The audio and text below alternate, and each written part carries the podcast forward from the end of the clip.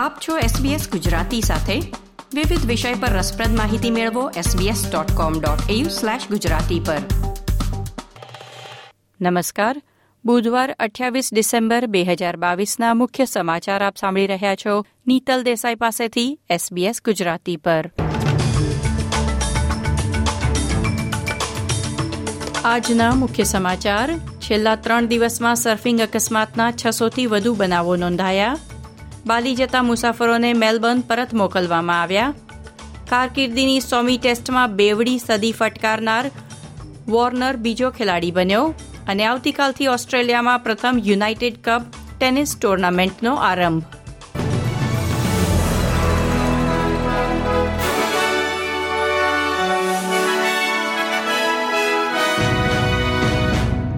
પ્રસ્તુત છે સમાચાર વિગતવાર. વડાપ્રધાન એન્થની એલ્બનીઝીએ જણાવ્યું છે કે આદિજાતિના ઓસ્ટ્રેલિયનોને સંવૈધાનિક માન્યતા આપવાને મુદ્દે યોજાનાર જનમત આવતા વર્ષે ડિસેમ્બર મહિના સુધીમાં યોજાઈ ગયો હશે. જનમત યોજવાની વાત કહેવાઈ ત્યારથી તેના સમયગાળા વિશે અટકળો ચાલી રહી હતી. વડાપ્રધાને તેથી તેના વિશે ચોખવટ કરી છે. પાછલા ત્રણ દિવસમાં સર્ફિંગ કરતા પાણીમાં ફસાઈ ગયેલા લોકોને બચાવવાના છસો કિસ્સા નોંધાયા છે. વર્ષે સરેરાશ ચાર હજાર સર્ફ રેસ્ક્યુ હાથ ધરાય છે, જેમાંથી પંદર ટકા બચાવ કામગીરી તો છેલ્લા ત્રણ દિવસમાં જ નોંધાઈ ચૂકી છે. ન્યૂ સાઉથ વેલ્સના ટેમ્બર્થ નજીક એક બોટ પાછળ સર્ફ કરી રહેલા બે કિશોરો મૃત્યુ પામ્યા છે. તેર અને ચૌદ વર્ષના કિશોરો ગઈકાલે સાંજે પાંચ વાગ્યાની આસપાસ બોટની પાછળ બંધાયેલા દોરડાને પકડી સર્ફ કરી રહ્યા હતા, ત્યારે ઝાડ સાથે અથડાયા અને મૃત્યુ પામ્યા છે. ન્યૂ સાઉથ વેલ્સના પ્રીમિયરે લોકોને દરિયાના પાણીમાં અતિશય સાવધાની વર્તવાની અપીલ કરી છે. ફ્રેઝર આઇલેન્ડ પર જેલીફિશનો ડંખ લાગ્યો હોવાની આશંકા સાથે ત્રણ બાળકોને એરલિફ્ટ કરી હોસ્પિટલમાં ખસેડવામાં આવ્યા છે. એક બાળકીને છાતી પર જેલીફિશનો ડંખ લાગ્યો હોવાની શંકા પડી, ત્યારે તેને અને તેના પિતાને ગઈકાલે હાર્વી બે હોસ્પિટલમાં ખસેડવામાં આવ્યા હતા. અન્ય બે પાંચ અને સાત વર્ષની બહેનોને પણ વથુંબા બીચ પર જેલીફિશે ડંખ માર્યો હોવાની સંભાવના સાથે દવાખાનામાં દાખલ કરવામાં આવી છે. ત્રણેય બાળકીઓની હાલત સુધારા પર છે. ક્રિસમસના દિવસે કાર અકસ્માતમાં એક યુવાન દંપતીનું મૃત્યુ થયું છે. તેમના ત્રણ બાળકો બે દિવસ સુધી ઘટના સ્થળે એકલા ફસાયેલા રહ્યા હતા. કાર રસ્તા પરથી લપસીને ઝાડીઓમાં પડી ગઈ અને પસાર થતી કારની નજરથી છુપાઈ ગઈ હતી.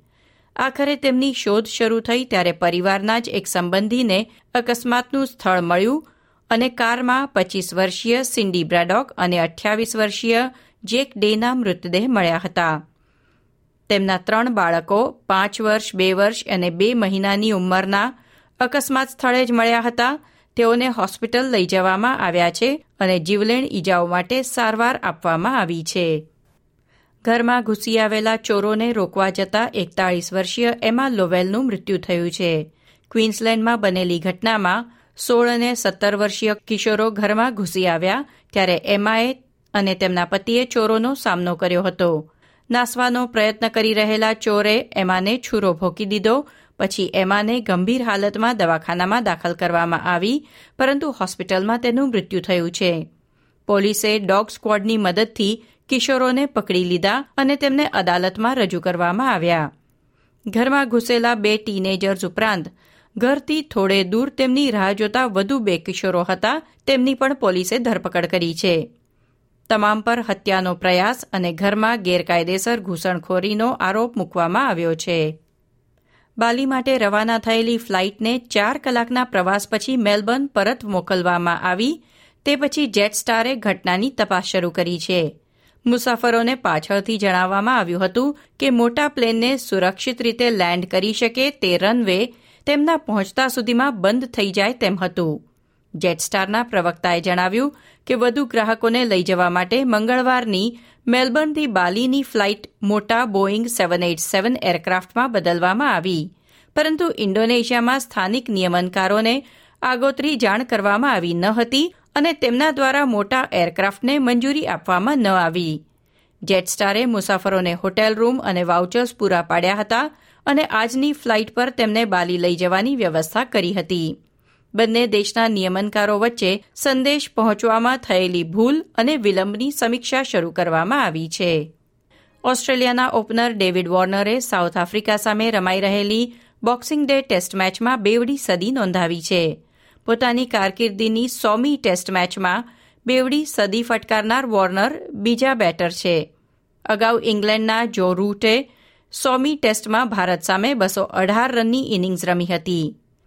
ટેનિસના સમાચારોમાં નોવાક જોકોવિચને તેની કોવિડ રસીની સ્થિતિને કારણે દેશ નિકાલ કરાયાના એક વર્ષ બાદ ઓસ્ટ્રેલિયામાં ફરી એકવાર તેમનું સ્વાગત કરવામાં આવ્યું છે.